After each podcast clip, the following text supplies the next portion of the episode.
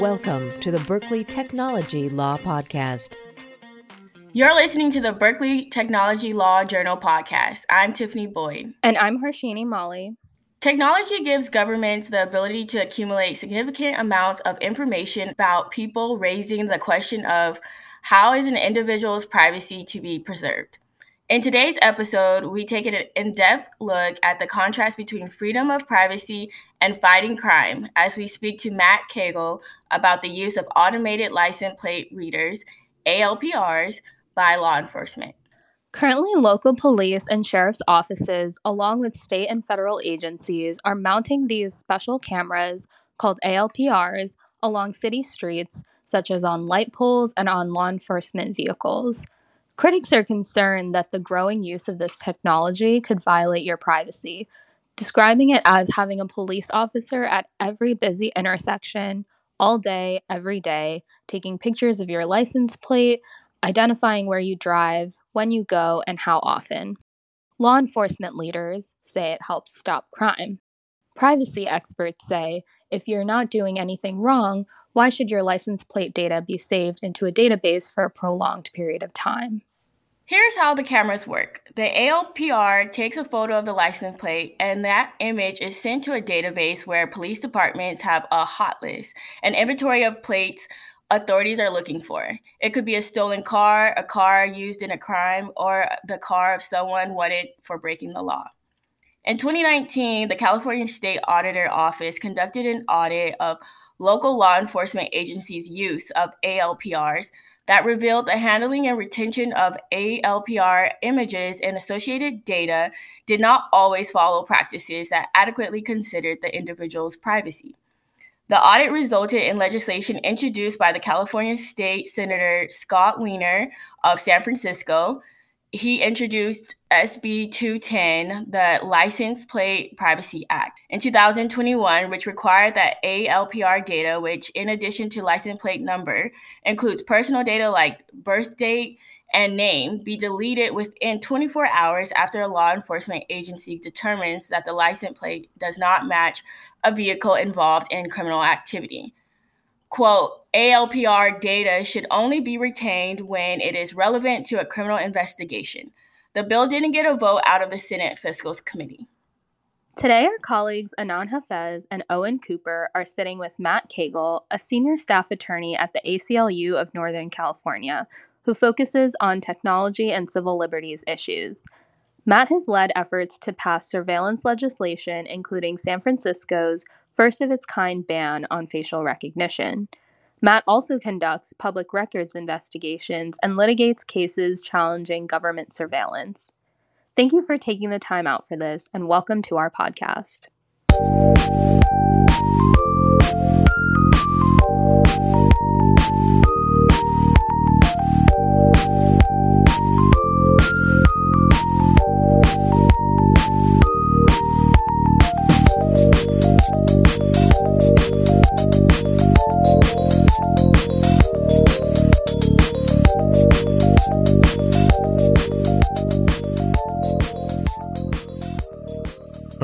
Welcome everyone. My name is Anan Hafez.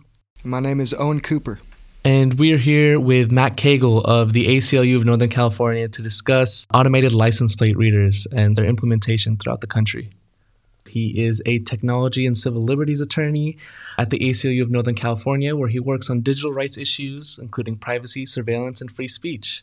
He's worked on ensuring modern digital systems, whether they're private or uh, platforms or public projects, are debated and implemented with equality and justice in mind.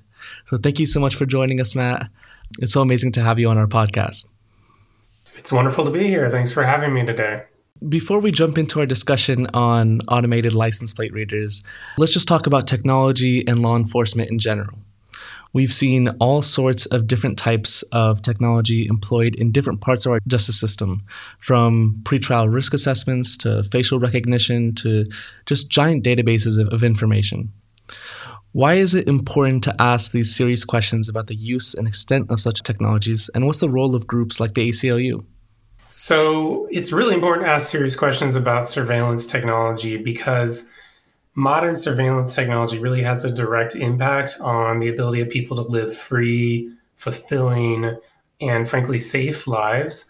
Um, systems like automated license plate readers, like drones, uh, even video cameras that have been around for decades, they massively expand the government's power to be able to watch us, to be able to track where we go and who we associate with.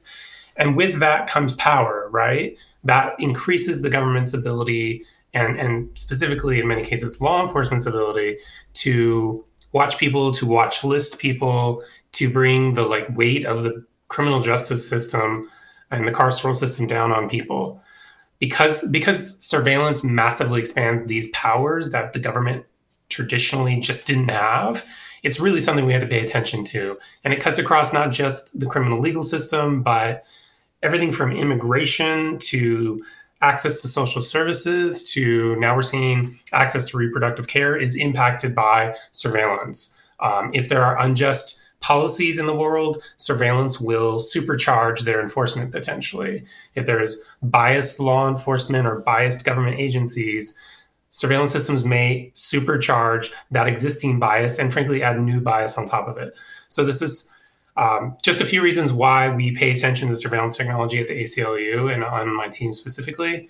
Uh, and the ACLU, as, as many listeners know, has been around for over 100 years at this point. point and we work on civil liberties and civil rights generally. We see focus on surveillance technologies as an integral part of that work because of the reasons I just sort of set out, right? It increases the government's power, it can set up and it can fortify unjust systems, and it really impacts people's day to day lives in a meaningful way. So, our team at the ACLU of Northern California uh, is actually focused on technology and its intersection with civil rights and civil liberties. And I have colleagues at different ACLU affiliates in different states and at the ACLU national offices in New York City who focus on the same intersection. So it's really cool to have like a presence across the United States doing this work. Okay, Matt. So moving on to ALPRs specifically. At a general level, how different is the idea of police photographing license plates with an ALPR from someone taking photographs on their phone, for instance? And more specifically, where should we draw this line on intrusiveness? Is it based on who has access to the data? Those are great questions. I'll try to I'll try to start from the top, and then you should like bring me back to the the other questions if I sort of uh, trail off and, and don't get to the other questions you, you set out. Uh, it, we think it's fundamentally different to uh, take a, a photo of somebody's license plate um, manually, you know, whether it's with a digital camera or an analog camera, it doesn't really matter. When a human has to do it themselves, it takes time, it takes effort, it takes personnel hours. Uh, and it's going to be really difficult for a single person or even a group of people to track a bunch of cars, right? It just takes time and effort. And so when you suddenly automate that with something called automated license plate reader, that fundamentally changes the government's ability or sometimes a private party's ability to track vehicles, to know where people are, to automate the collection of people's locations and sensitive information about them. And like I said uh, to the to the last question, um, that fundamentally and, and very meaningfully expands the government's power vis-a-vis normal people and, and people in our communities. So it's it's fundamentally different. It's you know quantitatively different and qualitatively different, and it just changes the way that people interact with their governments. Maybe just to back up a second though, like what is an automated license plate reader? I think a lot of listeners might have heard of it, but some many haven't. You know, uh, so automated license plate readers are essentially cameras that are fixed to usually streetlights or uh, utility poles and also policed vehicles or government vehicles. And these cameras are paired with software and they basically operate at high speed. They take photos of every vehicle that passes within view. They record the license plate photo. They use optical character recognition to record the actual digits of the plate and what the characters are on the plate. And they also record the date and time and place that the plate was seen. So what happens when you have a, a, government agency that runs a system of license plate readers is they can collect in mass in a dragnet, you know, manner the locations of drivers coming and going through communities at all times, right? And if if the database knows, you know, where you back out of a driveway in the morning, or where you pull into a medical office, or how often you go to the local liquor store or Alcoholics Anonymous meeting, or when you go to mosque or not. Uh, that gives very sensitive information to the database holder about our private lives, essentially. And so I think an important line that we try not to draw to, to that point is this law this line between like something that is private at home maybe or in our private lives and something that is in public spaces. I, often you'll hear government agencies say, well, you know, when you drive down the street, like you don't have an expectation of privacy. Like you're driving down the road, you, you know, you're operating in the real world with with communities. Like that's not a private thing. But that's actually just like not true, right? We don't expect our private movements throughout the world to be cataloged and searched through and potentially misused. Uh, this is just the kind of information that if it wasn't being recorded, just wouldn't exist, right? So that private public distinction is one that I think it's really important to break down too. And this is one that the Supreme Court is actually, the US Supreme Court has recognized as not really a bright line. Um, in the case called Carpenter versus United States from 2018, this is a case where the Supreme Court held that the government needed to get a warrant in order to obtain the uh, cell phone locations of a person over a period of time. In that case, the Supreme Court said, and I'm, I'm paraphrasing here, they said, like, people don't give up all of their privacy when they go into the public sphere. Uh, that case involved people going into the world with cell phones, and the court didn't dismiss the privacy concerns uh, solely because people were in the real world.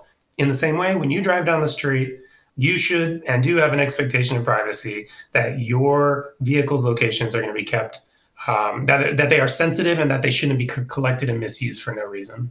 So, honing in on this accumulation of ALPR locational data and the California constitutional right to privacy.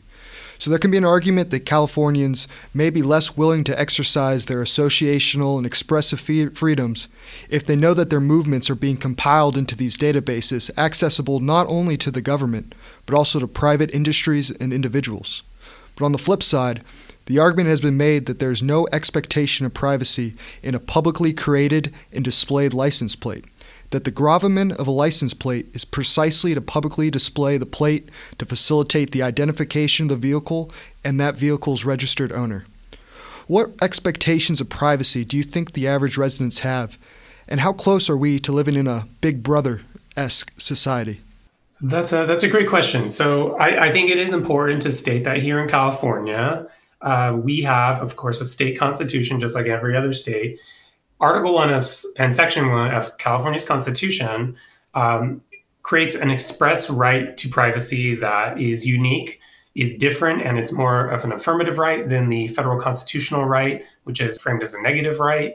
And that right was actually put into the Constitution by voters it actually is going to be 50 years ago this coming year that voters enacted the right, the constitutional right to privacy in California. So it's a super important right. It often doesn't get the attention it deserves. And there are some really important foundational cases where uh, the California Supreme Court held that there were you know the right was implicated when the government conducted surveillance of people going about their daily lives trying to obtain an education so it's a super important right in california and it's one that ACLU is thinking a lot about how to bring into the digital age. And uh, it's one that you're going to, I think, hear more about in the coming years. I think the question, you know, the question called out like, oh, well, you know, license plate numbers are meant to identify cars, and so like, can can it be that you know we have an expectation of privacy in the license plate number? I actually think that's like not the right question to be asking when it comes to the privacy issues raised by license plate readers when, when it comes to license plate readers, the focus of our privacy concerns are about the location information that is collected about that plate moving through the world, right? And so, you know, our opinions about the plate number itself and whether people should be able to, you know, obscure their plate number at times, and I put that aside. Like, this is about your ability to operate independently in the world and have your location not be exposed to the government and recorded by the government with no reason whatsoever um, when you go out there. So it's it's more about the location and your movements and what they mean about your private life than it is really about the plate number itself. So that that's kind of just want to I just kind of want to draw a line between those two things. I was just one one one example that speaks to I think the beginning of your question where you said, you know, there's an argument that people might be less willing to express and exercise their associational or free speech freedoms.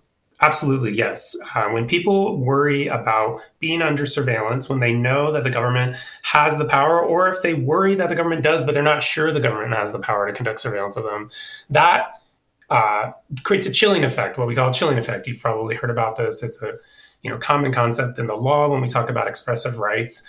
People are less likely to exercise core constitutional rights if they are concerned about the consequences of exercising those rights, whether they know about the surveillance or whether they're worried about the surveillance or whether they don't know what they don't know and they don't know whether the government is spying or not. Like a lack of transparency can also have a chilling effect because if you're uh, undocumented, if you are someone seeking reproductive care, you might reasonably be less willing to go to a protest or go to a certain part of town where you know these plate readers are more present uh, to seek medical care. And that's that's a real thing in the world. We have documented cases in the world too where like police used license plate readers to directly target people expressing their first amendment rights and, act, and, and practicing uh, religion specifically. In the years after september 11th the new york police department drove license plate readers around mosques to record the license plates of people who were at mosques. Knowing that those cars were at those locations enabled the government to know when people were going to worship. And in the wake of 9 11, when the, the, surveillance state and the carceral state was targeting uh, American Muslims, like surveillance technology played a key role in doing that. And so this isn't like a hypothetical you know, dystopian concern. This is something that we've seen and it happened years ago, and it, it remains a concern. So that was one example of practically how ALPRs are used by the police on the streets.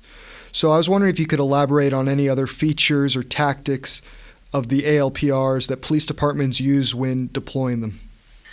I mean, a lot a lot of this is unknown because police departments are not very transparent about how they actually use license plate readers and what they do with the information they collect.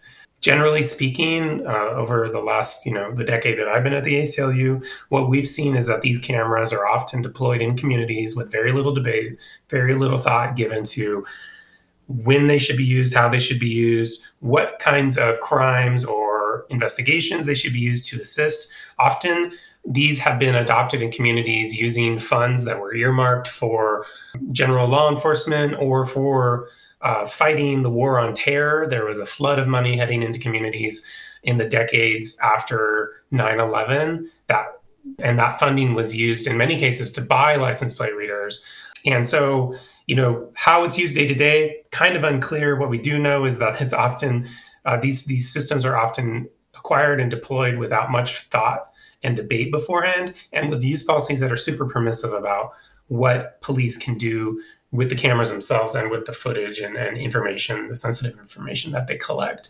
You know, sometimes agencies will say they will want to use them to search for stolen vehicles or Amber Alerts um, but the reality is, is that most ALPR programs operate in what's called a dragnet, dragnet fashion, which means the cameras are always on and they're just collecting any vehicle that passes within the sight of the sights of those cameras. And that includes our locations, that includes um, you know where we're at and people that have nothing to do with an active investigation or any of the sort of like core public safety concerns in a community that might not be a satisfying answer, but I think it, the, the onus is really on police to explain better how these systems are being used and like why they actually do provide a public safety benefit because it's uh, it's very often not clear that that that benefit exists.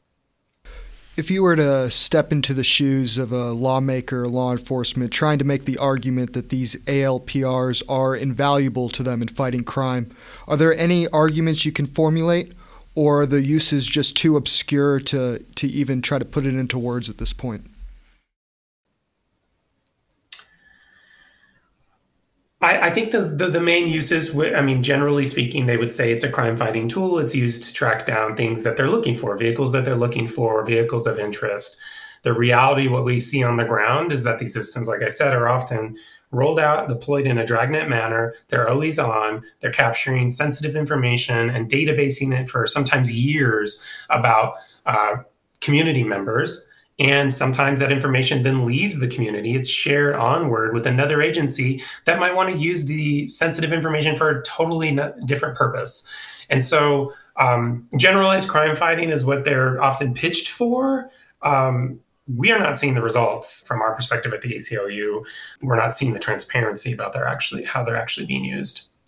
One thing I have seen in the in our public records work is, you know, some of these systems have the ability to bas- basically stake out an entire location or part of town, and so um, one way in which these systems can operate is that the police can drive them around a certain part of town and then have the software search and sort of keep track of vehicles that are passing through a certain part of town and sort of draw a net around or a grid, right, around a certain part of town. That's obviously problematic for a number of reasons. One, um, you know, license plate readers are often going to be located where police agencies and police cars and are located those are going to be communities that are often traditionally like over policed communities and so placing software and like powerful surveillance systems into these communities where police are already often omnipresent and looking for um, you know violations of the law can really pour fuel on the fire of the many of the policing problems we're already trying to deal with in our communities. So um, you know, location sort of focused use of these systems is a possibility. Um, but even if they're not, even if police agencies are not sort of deliberately using the software and pointing it at a community, like I said, often these cameras are just going to be disproportionately located in um, black and brown and other marginalized communities. Uh, the Electronic Frontier Foundation, who we do a lot of work with on license plate reader issues, they actually did some really great research a number of years ago where they looked at a bunch of license plate reader information collected by the Oakland Police Department. And that information they then put on a map, and it suggested that these license plate readers were disproportionately located in uh, poorer and blacker uh, communities in in Oakland. Um, whether or not that is intentional, it might just be the result of the way in which policing patterns play out, right? So when we think about surveillance systems, it's also important to think about the ways in which they're going to sort of add another layer of over policing atop an existing physical layer of over policing. Well, I appreciate that. So, with the mass amounts of data that's collected from these ALPRs, is there any regulations in the storage of that data, the access to it, or the sharing of the data between separate agencies? There actually is. Uh, there's a, there is a great law in California. Uh, we call it SB 34 because that was the bill number. The law was passed around 2016, and so it's been on the books for half, half a dozen years at this point. And what SB 34 does is it imposes some privacy and security restrictions on the collection and use of license plate reader information and systems. It requires, for instance, that there be security guidelines in place for these systems since they are collecting very sensitive information. It requires that public agencies have use policies, which are basically sets of rules to, to govern and limit how license plate readers are used and it um, has a bunch of other things in it that are, are, are a step forward for more transparency and oversight of license plate reader systems. And, and, a really important part of this law is that SB 34 prohibits an, a public agency from sharing license plate reader information with an out of state public agency. It, for a while, was kind of an unnoticed provision in this law. And our team at the ACLU, we noticed like you know, we were looking at the law, parsing the law one day, and I was like, um, this looks like it's a prohibition on sharing ALPR information. This is a problem we're seeing everywhere, where, uh, where in California, many public agencies were sharing with hundreds of out of state, state, and federal uh, law enforcement agencies for seemingly no reason at all, sending the sensitive locations of drivers across state lines into agency databases where they couldn't then exercise any oversight over how the information was used. And frankly, where California's other legal protections in SB 34 or otherwise wouldn't be able to protect the information of Californians. So this is a huge problem. We spotted that SB 34 actually prohibits this kind of sharing, and we brought a lawsuit last year against the Marin County Sheriff, alleging that they had violated this law because they were sharing with hundreds of out of state agencies. Uh, they were sharing the locations of drivers that they were collecting throughout Marin County. And we were concerned, among other things, that out of state agencies like DHS, CBP, and ICE, who had access to that information, to that information, would then use it to search for and target immigrant community members in Marin County. So that's just one way in which we have seen ALPR information be misused by an out of state agency. Uh, a few years ago, actually, the ACLU of Northern California, we did some FOIA work, some Freedom of, Freedom of Information Act work, where we uncovered precisely that. CBP and ICE were accessing license plate reader location records, and they were using them and querying them to target, to locate, and, and to deport immigrants across the United States. And so that's another way in which these systems have been abused. And so when we saw the sharing, we saw this law in the books, we brought the lawsuit in, against Marin County Sheriff to make sure that they weren't going to continue sharing this kind of information far and wide. And we actually reached a settlement earlier this year where they agreed to stop sharing with out of state agencies. So this law, this kind of law does exist in California. I think it's a starting point and it has a really strong sharing prohibition. And yeah, we're excited to put more agencies on notice in California that they need to be following it. Are there any supplemental regulations that you would like to see passed in California? Are there any examples of other states or international examples that this abuse of this data has been more hampered than here in California? I'm not aware of a similar sharing prohibition a limit on sharing of ALPR information in other state law. We would obviously love to see, and we we'd love to see that kind of prohibi- prohibition spread to other states, so that this kind of web of sensitive surveillance information can't be created in the same way by other agencies as well. California is just one of the states, obviously. It's just one of the places where police agencies are running these systems and scanning the scanning and collecting the locations of community members. I mean, there's a lot to be done to rein in ALPR surveillance. It would be right now, for instance, ALPR systems, you can run, when, when you're operating one as a police agency, you can set up something called a hot list.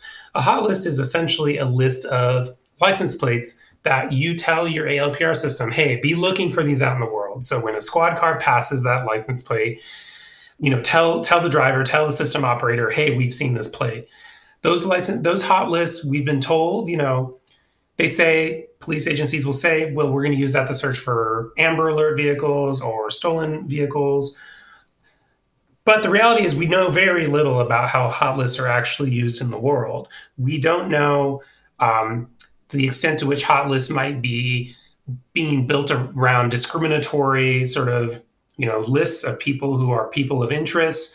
Um, we don't know how hot lists are um, being managed and uh, kept up to date. And so that's just like one area of license plate reader surveillance where we're aware that it's a problem, but laws like SB 34 they do limit the sharing of that information, but in terms of transparency and limits on the actual hot list creation and how it's maintained and how we ensure that law-abiding folks or folks who are, you know, not public safety, you know, threats are not actually on these lists. Um, that's that's a that's something we're really concerned about, and that you know maybe there's a place for regulation there. We're not currently working on um, you know a bill in that space, but it's an area where there needs to be more scrutiny for sure. I think it points out to to how how much California is sort of a leader in this space that other states could sort of look to our example, especially when it comes to privacy and just sort of uh, ALPR regulation. One thing I want to talk about when we when we go interstate um, in the times since the Dobbs decision, there's been sort of increasing attention placed on the various ways that some states can seek to criminalize those who receive abortions, including those who receive abortions out of state. And so commentators have pointed out that uh, perhaps automated license plate readers may be one of those tools that enforcement agencies use to track and criminalize those who uh, receive abortion services. I know you spoke recently about hot lists, right? And hot lists are something one state, one state agency could send, uh, send out to another state agency if they don't have sort of the sharing band that we have. and use that to get information about where other people have been, where their citizens have been in a, in other states. And so, do you suspect that you know automated license plate readers will be used to help enforcement uh, enforce abortion bans in this way? And if not, why should we still why should it still matter to us to care about that? That's a that's a great question. I would say that at this point we don't know enough about how law enforcement agencies have used license plate readers to investigate folks seeking reproductive care or gender affirming care. But what we do know is that the Supreme Court overturned Roe versus Wade, obviously. We do know that there are a number of states with draconian, uh, punitive, and, and truly horrible anti abortion and anti uh, transgender laws on the books. And we also know that, like I said, we have seen how license plate information shared across state lines uh, has been used by the immigration agencies at the federal level, like ICE, to locate and target immigrants across the United States. So we've already seen how license plate readers and the sensitive information they collect has been turned against people and frankly used for a purpose that was never communicated to communities. Communities were told these were going to be systems to fight crime. They were going to be systems to, you know, like I said, find missing vehicles or people who are uh, flagged as Amber Alert vehicles. Uh, and now suddenly, you know, we've seen them be used for immigration enforcement. Uh, we saw them already more than a decade ago used to track uh, American Muslims, like I said. And so we are very concerned that an anti abortion or anti transgender uh, agency in another state might access and try to use license plate readers' location information to spur or assist investigations into violations of their their uh, their laws. And so it's something we're paying attention to really closely. We want to make sure that as many California agencies as possible are following California law and not sharing location information of their drivers with out of state agencies for whatever purpose. Um, so it can't be available to then be queried and used to assist these kinds of investigations. And so that people in California communities can fully exercise their rights to seek reproductive care, to seek gender affirming care. Um, and that includes not just residents of California, right, but people who might come to California. We don't want, and, and, and I think many communities in California do not want their local police cameras to be used without their communities knowing it, frankly, to assist or, or even with their community knowing it, right? They don't want their cameras and surveillance systems to be used to help ensnare somebody who's driven here from, say, Texas to seek an abortion, or Arizona, where I'm from originally, to seek an abortion. Um, that's completely unjust and that would be horrendous. And so we're watching closely. I don't have like sort of the the the examples for you right now, but that's in large part because we just don't know exactly how it's being uh, how these systems are being used, especially in the last, I guess it's been about five months since the Dobbs decision came down, but it's something we're definitely watching closely. And history suggests is something we should be worried about. No, I really like that explanation. You point out to how it's it's more than just stolen cars.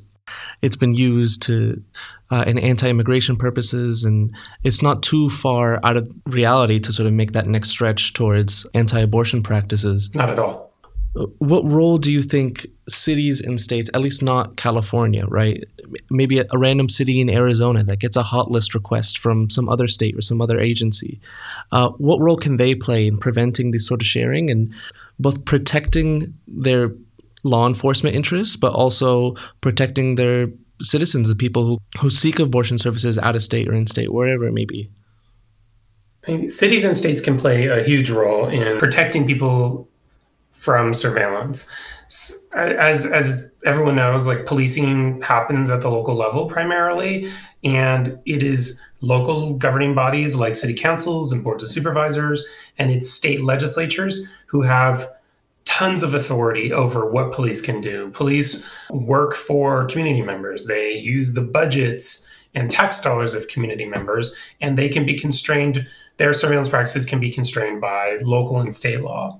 And so if you are live in a community in California or elsewhere where you aren't sure that law enforcement agencies have license plate readers, You can use public records request.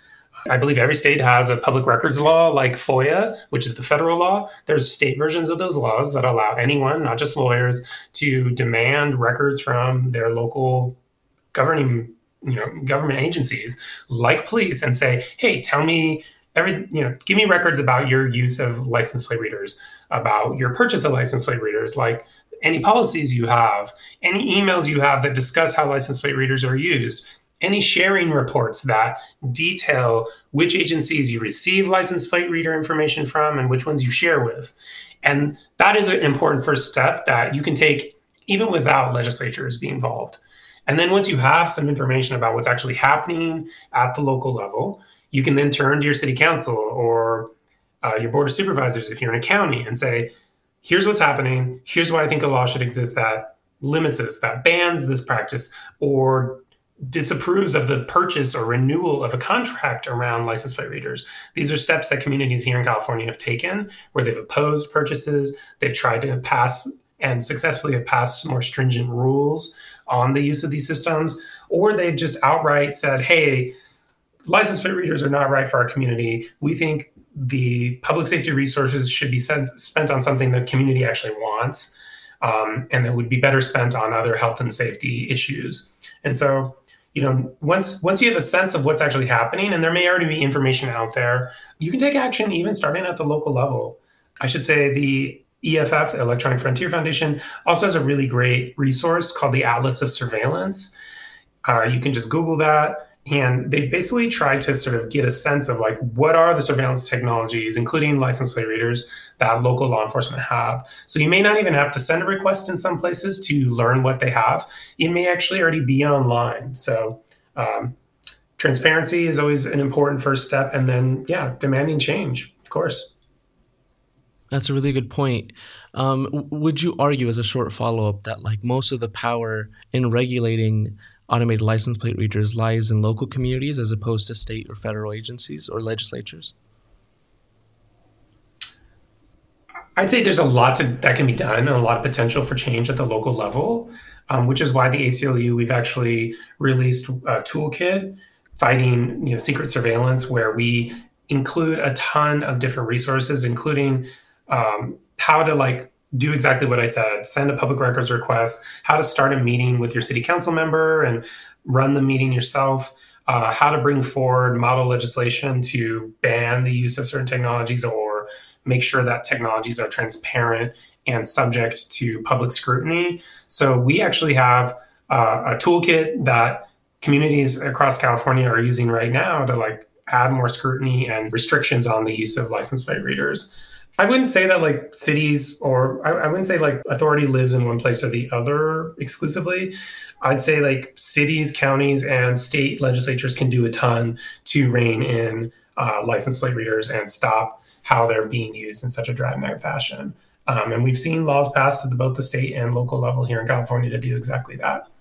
The feds also have a role. There's been too much grant money coming down into communities with little oversight, and that grant money's been available for spending on surveillance technology. So that's that's another thing where we'd like to see progress made, and it just hasn't been. One short question on sort of the features of ALPRs uh, before I pass it off back to Owen. If a state, an out-of-state department or agency shares a hot list, a list of places they're looking for in your community or you know in your state or whatever it may be, is there any way? Is it possible, I guess, to delineate between things like stolen cars or looking for people who showed up to an abortion clinic in your state or your community? Or is it just too vague to even know? We don't know enough about the practice. That's a good question, and you know, and and we've actually heard and seen police agencies try to make an, a version of this argument, which is to say, you know, we'll only share the plates about the bad guys. You know, we're only going to share the bad guys' plates uh, and their sensitive locations.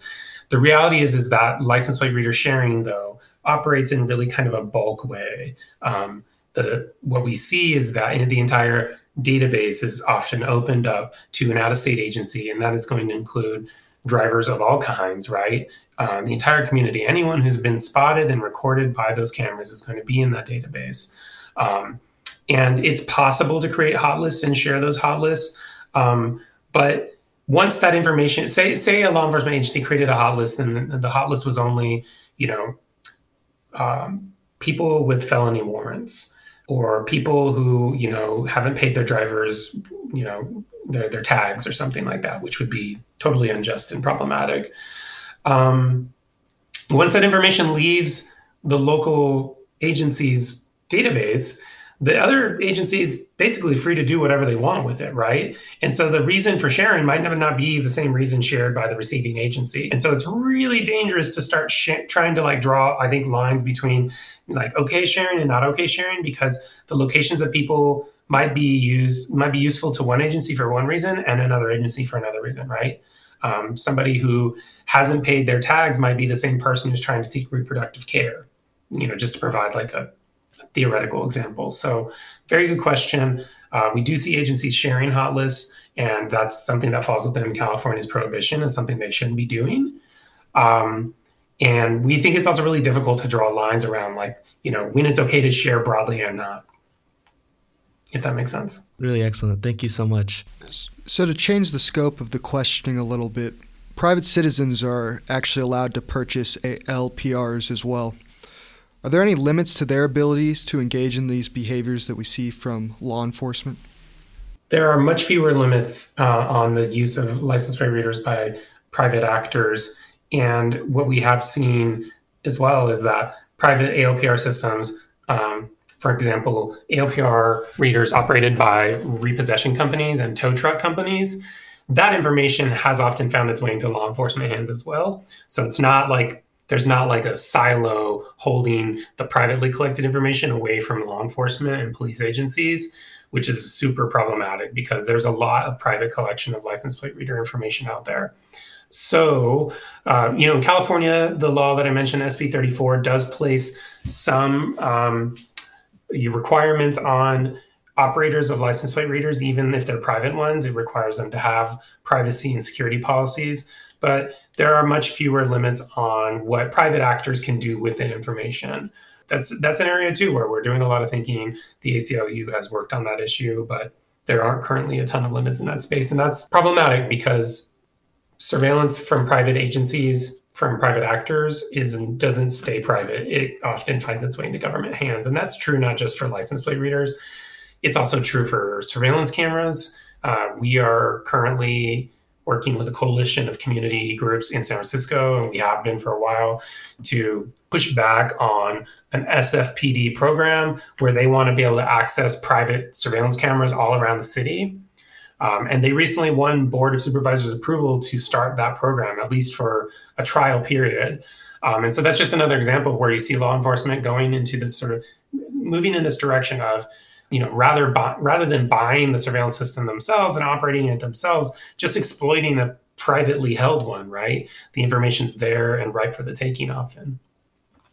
So with the debate on the scope of automated license plate readers what does the what do you view as the public's role in that debate? And in your experience and work at the ACLU is the public even informed of these dangers all too often, as I was saying earlier, the public is completely in the dark about license plate readers. Um, for many years, and this is still true in, in, a lot of communities, you don't even see license plate readers finding their way onto like the local city council agendas for discussion. Or if they are on the agenda, they're like at the end of the packet, they're a single line, it's confusing. It's a meeting that's held on like a day when like working people can actually show up to understand or see what's going on.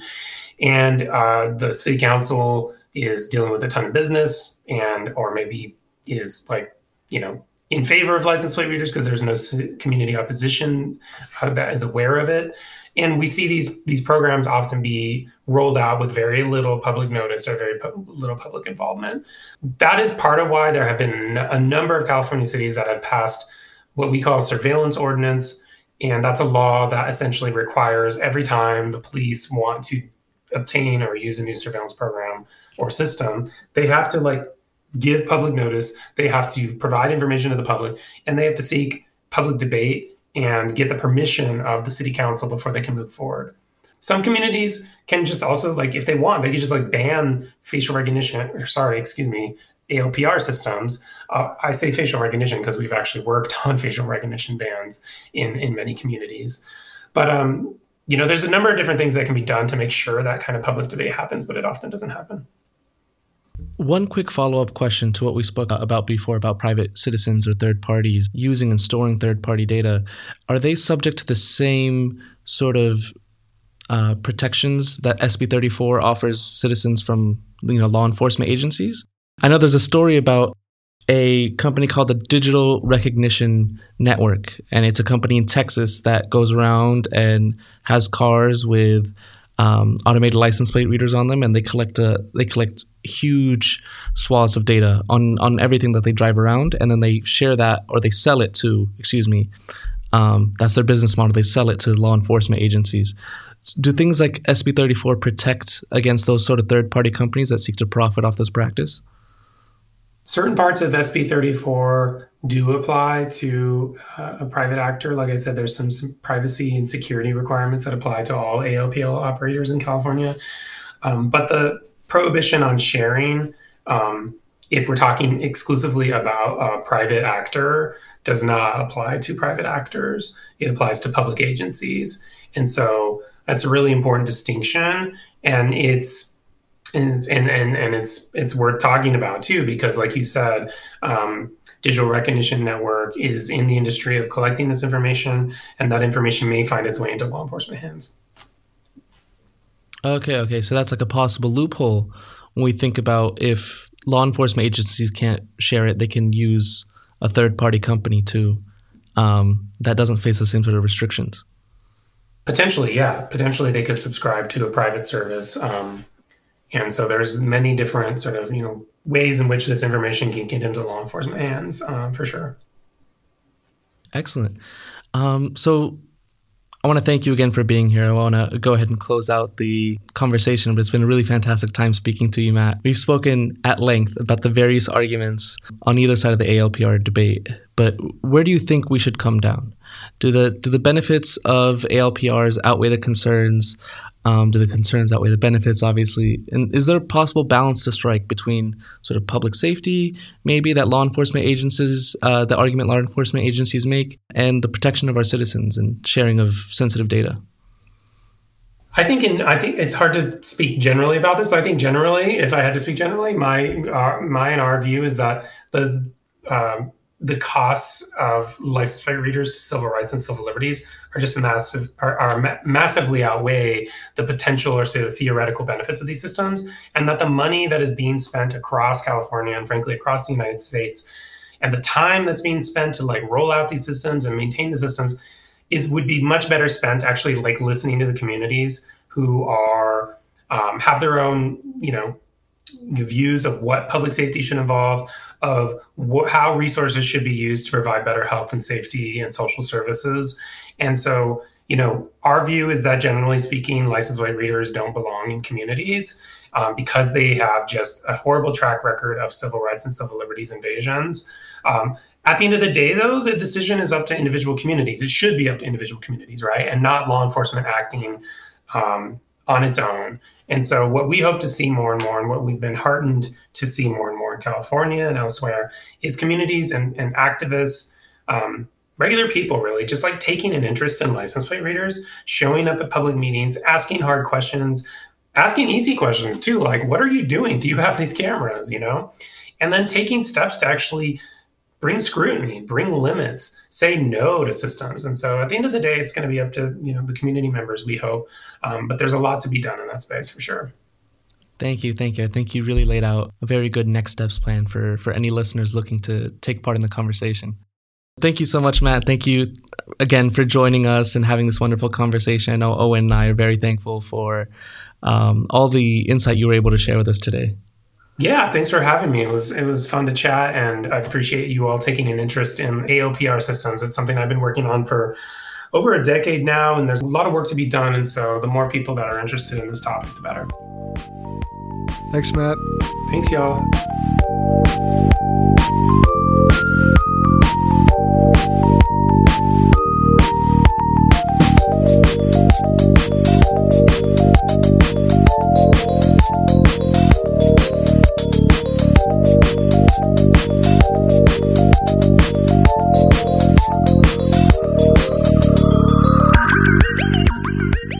You for listening. The BTLJ podcast is brought to you by podcast editors Isabel Jones and Eric A. Hearn.